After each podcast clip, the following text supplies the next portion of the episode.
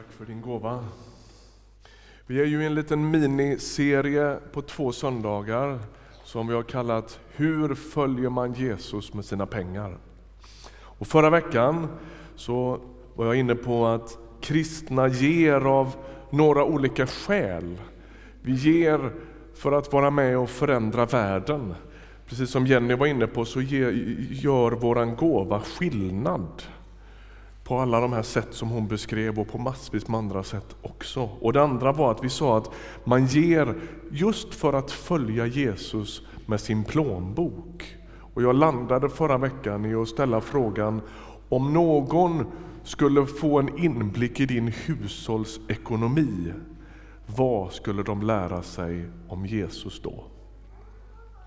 Och idag tänkte jag att vi skulle titta på det tredje skälet till, eller motivet till varför vi delar med oss av våra resurser. Och det är kristna ger för att hålla girighetens demon i schack. Det är min poäng idag. Så nu har du redan fått den. Kan du koppla av lite? Nej, det är inte meningen. Vi stannar idag inför några texter som jag har läst här förut och jag har varit inne på samma spår vid något tidigare tillfälle. Men jag gör det frimodigt igen, därför att jag tänker att de är ganska centrala för att vi ska förstå hur det här med habegär, rikedom och givande fungerar. Vi läser från Lukas tolfte kapitel. En märklig liknelse som Jesus håller. Någon i hopen, vi läser från vers 13. Någon i hopen sa till honom, Mästare, säg åt min bror att dela arvet med mig. Han svarade, Vem har satt mig till att döma eller skifta mellan er? Och han sa till dem, akta er för allt habegär. En människas liv beror inte av överflöd på ägodelar.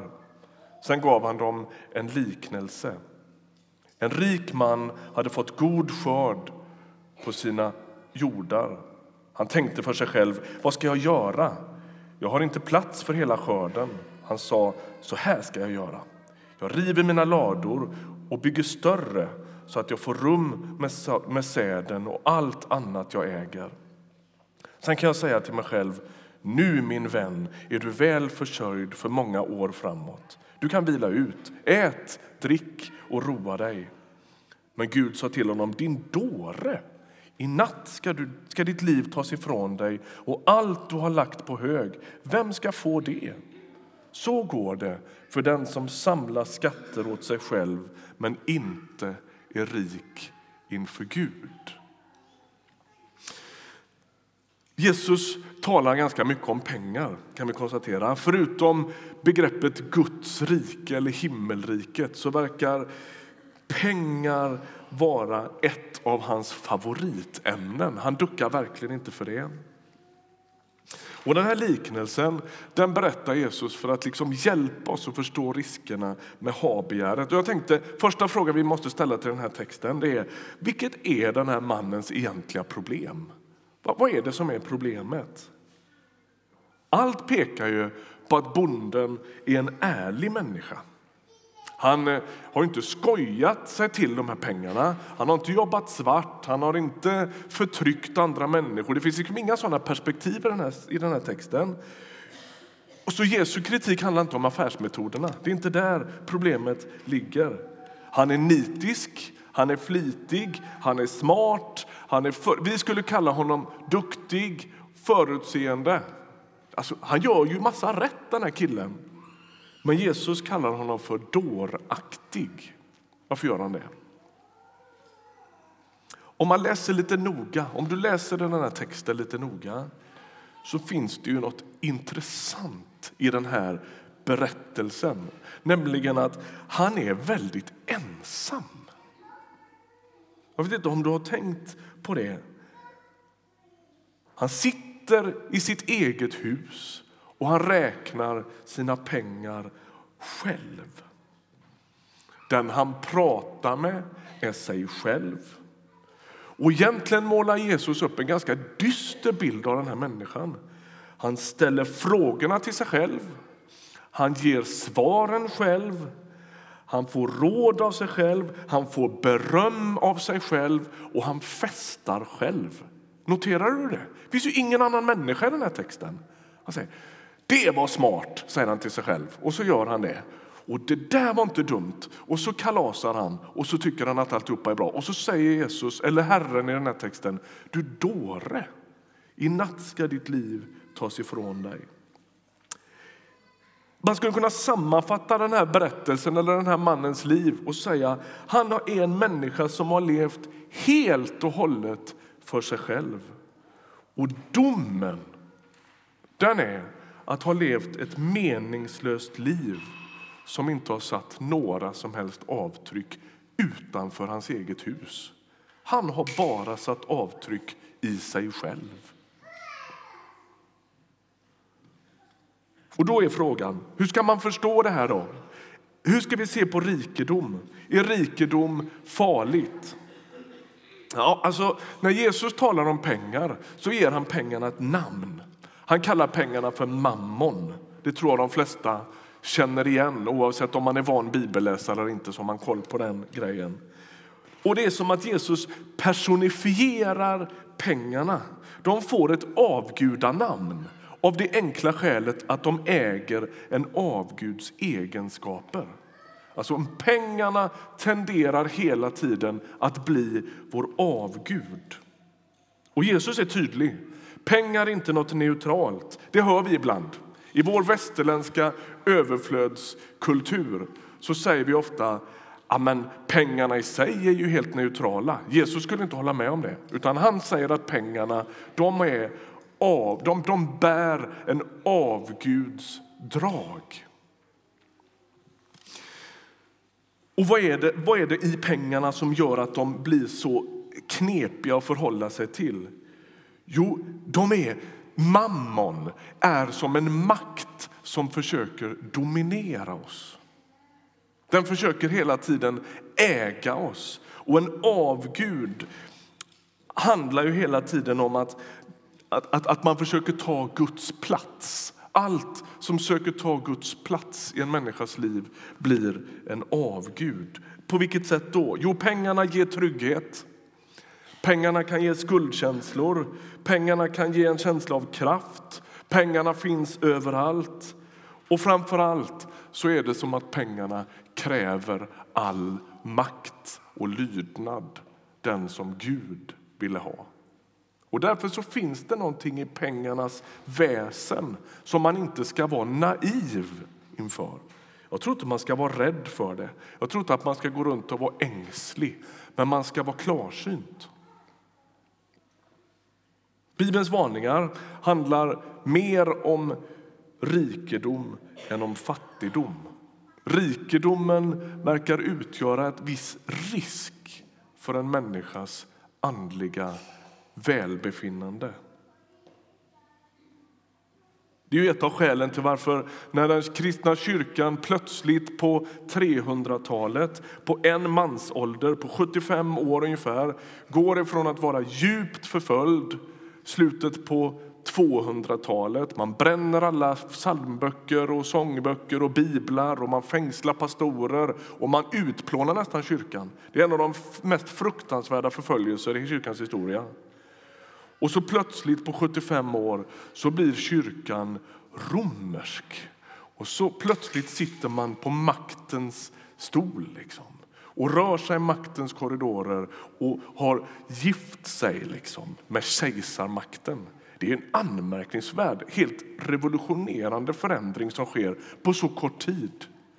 Och Reaktionen på det, det blir att en del människor säger det här är inte kristen tro. Kristen tro kan aldrig liksom, eh, reduceras på ett sätt till att bli maktfullkomlig, rik, överdådig.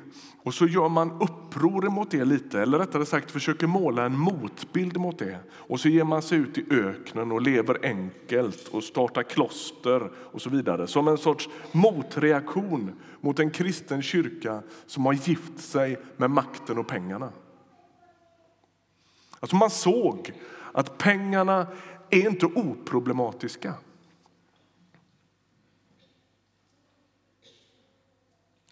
Och så slutar den här texten på ett sätt som jag tänker liksom, innehåller en sorts inbjudan till dig och mig. Det står så går det för den som samlar skatter åt sig själv. Där har vi det igen, va?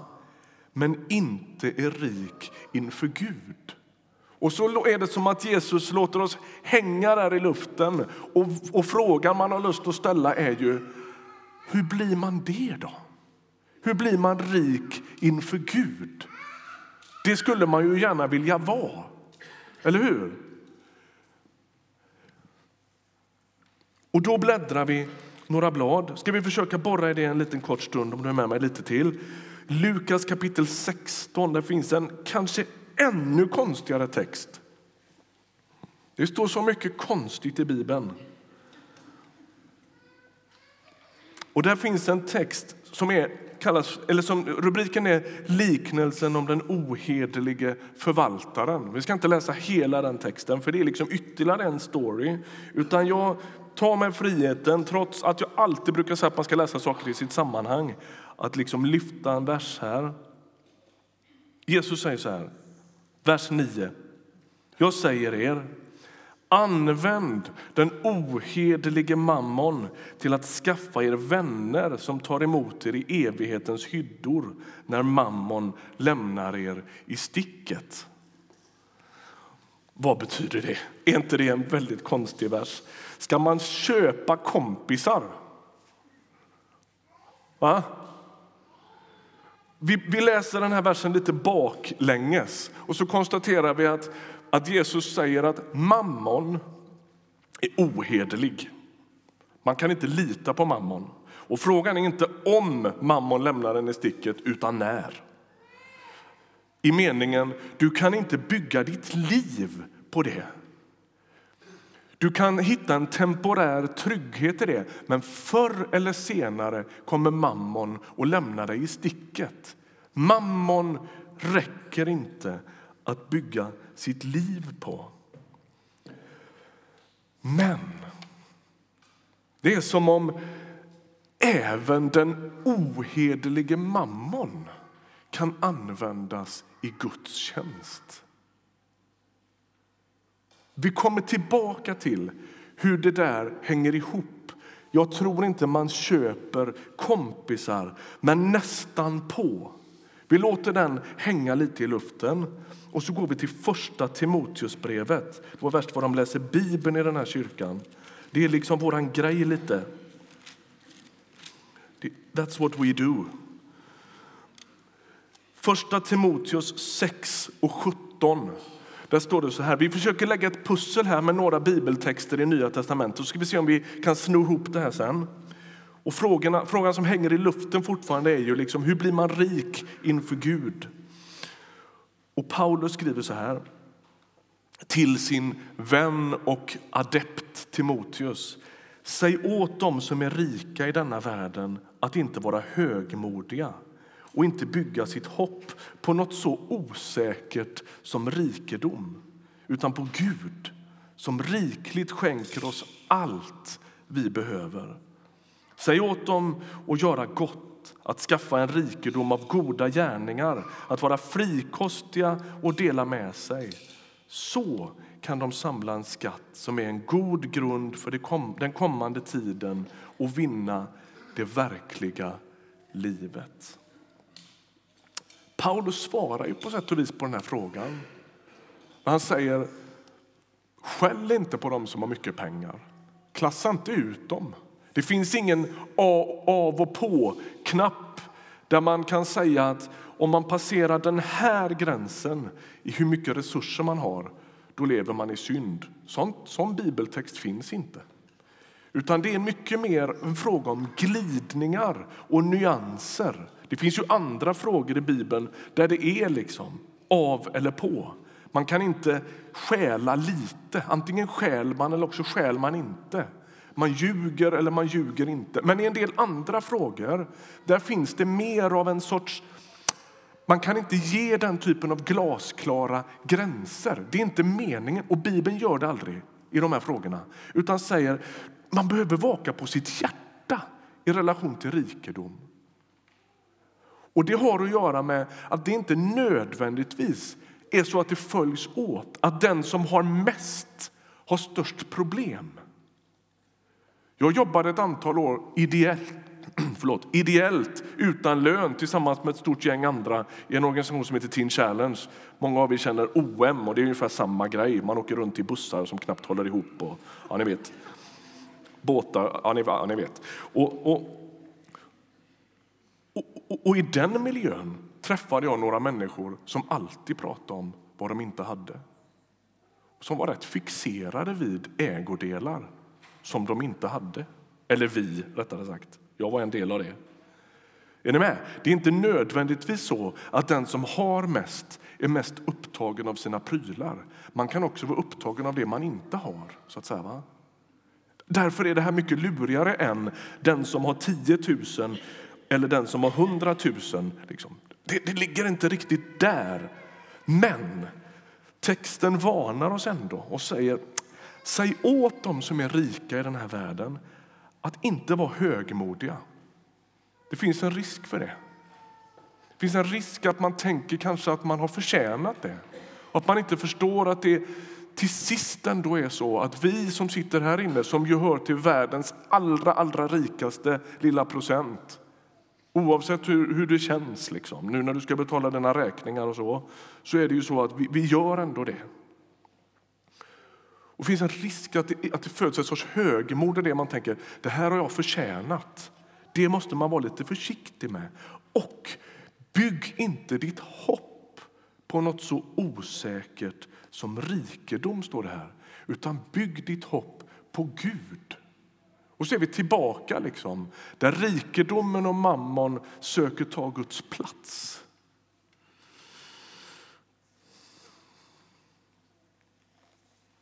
En text som ni känner till, tror jag. Den citeras ofta. Lukas 12. Där säger Jesus så här. Vers 33 och 34. Sälj vad ni äger och ge åt de fattiga. Skaffa er en penningpung som inte slits ut, en outtömlig skatt i himlen dit ingen tjuv kan nå och där ingen mal förstör. Ty där er skatt är, där kommer också ert hjärta att vara. Varför ska man samla sina skatter i himlen? Jo, för det första gör man det för att de varar mycket bättre. Alla som har köpt lite aktier eller fondsparat eller har sina pengar på banken till 0,00 procents ränta vet ju att det varar liksom inte. Och en, Nya testamentet påminner gång på gång om att materiellt överflöd är högst osäkert. Sånt går lätt över. Så du samlar dina skatter i himlen. Vi kommer tillbaka till vad det innebär för att de varar mycket bättre. Och för det andra är det så att det binder våra känslor och hela vår varelse vid Gud. Det är därför Jesus säger, där din skatt är kommer också ditt hjärta att vara.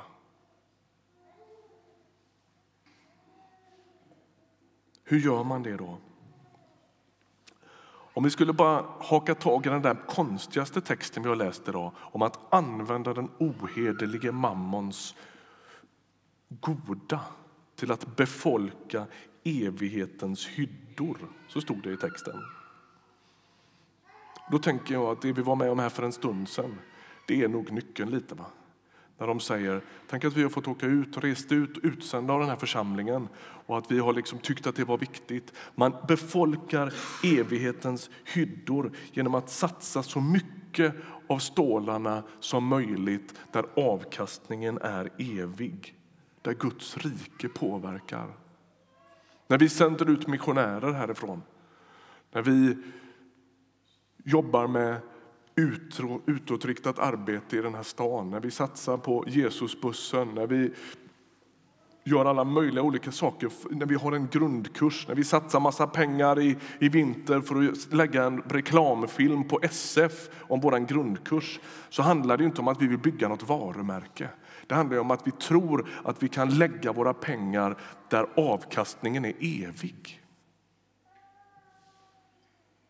Man kan befolka evighetens hyddor med sina stålar. Är ni med? Alltså, det går att använda dem på ett sätt så att utväxlingen blir ännu större än vad den skulle bli om du stoppar dem i en fond.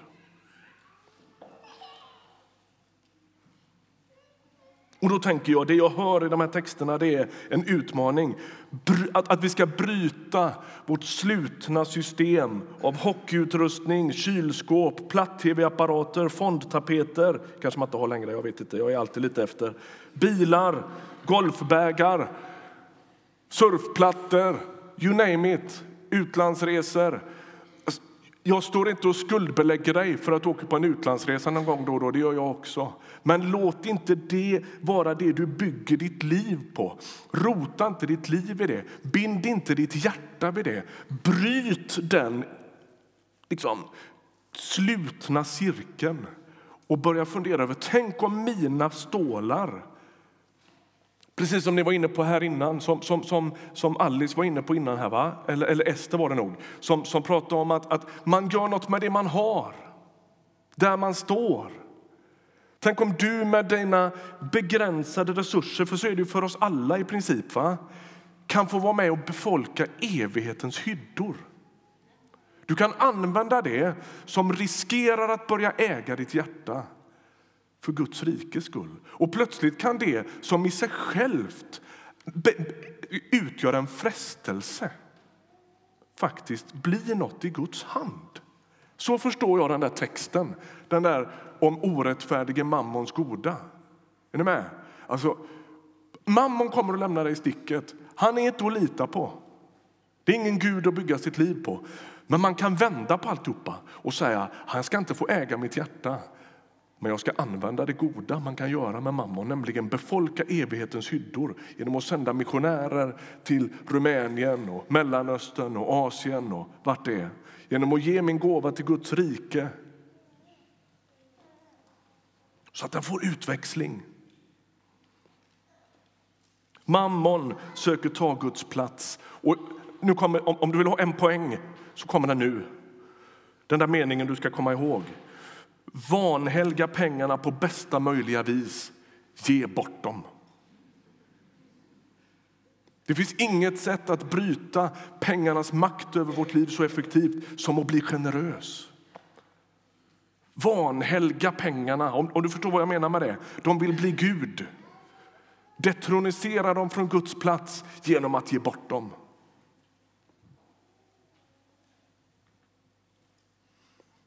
Hörde en nationalekonom som sa så här. Pengar hör så intimt samman med sin ägare att man inte kan hålla på att ge bort dem utan att ge av sig själv. Och nationalekonom som skulle kunna stå i Bibeln. Ha? Eller hur? Alltså, de hör så intimt samman med oss att när man börjar bli generös med sina pengar då händer något med ens hjärta. Och när du börjar binda ditt... Jag slås ju av det så ofta när människor har varit med på en resa ungefär som ni har gjort nu och så blir man så tagen av fattigdomen i Moldavien till exempel. Eller missionssituationen i, i, i Egypten eller vart som helst. Och så åker man hem och så börjar man fundera över hur man kan vara en del av det. Hur man kan ge lite stålar till det, hur man kan be för det. Och så plötsligt så händer det liksom något. Ens hjärta binds vid något.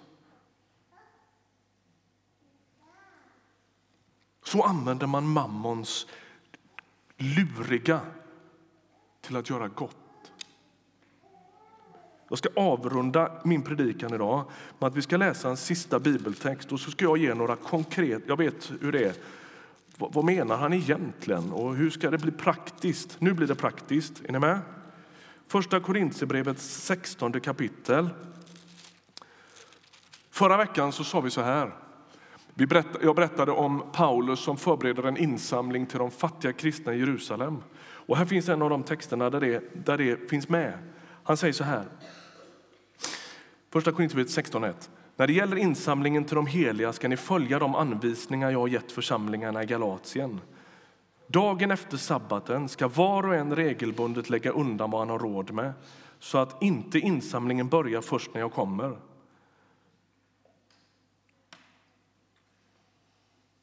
Vad är det det står här?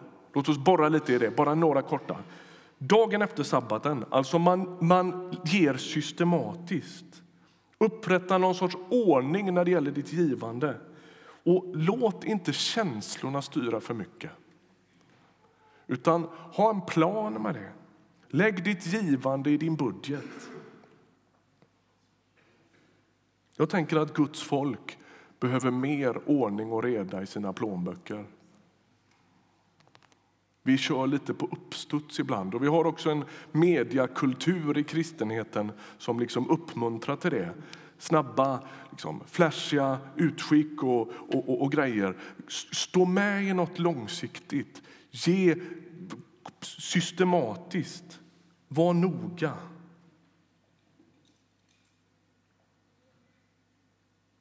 Det andra är var och en, står det i den här texten. Dagen efter sabbaten ska var och en ge, även om du liksom känner att vad ger mitt lilla bidrag? Var och en kommer med det man har. Och jag tänker ibland, tänk om cirkeln med människor som, som systematiskt ger i, i Guds församling skulle vidgas lite grann. Det skulle bli revolution här. Tänk vad vi skulle kunna göra då. Så jag uppmuntrar till det. Var och en är välkommen att ge. Det tredje är att det sker regelbundet, står det i den här texten. Låt givandet bli en god vana. Och jag tänker som alla andra goda vanor börjar man någonstans. När vi har predikat om bibel och bön här i kyrkan, då säger vi börja i det lilla. Om du är ovan, så börja i det lilla och försök hålla i det. Och så öka försiktigt, sakta men säkert. Det är viktigt med goda vanor när det gäller stålarna. Och det sista som står är var och en ger vad man har råd med. Det här var vi inne på förra veckan, men jag skulle vilja komma tillbaka till det igen. Gud håller oss aldrig ansvariga för det vi inte har. Däremot för det vi har.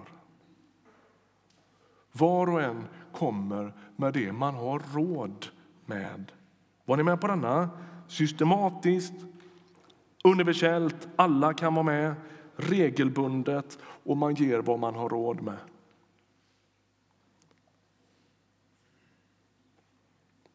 Den store finansmagnaten John D. Rockefeller, kanske en av världens rikaste män, han dog. Hans revisor fick frågan hur mycket lämnade Rockefeller efter sig när han dog. Och revisorn svarade alltihop. Alltihop. Låt oss be.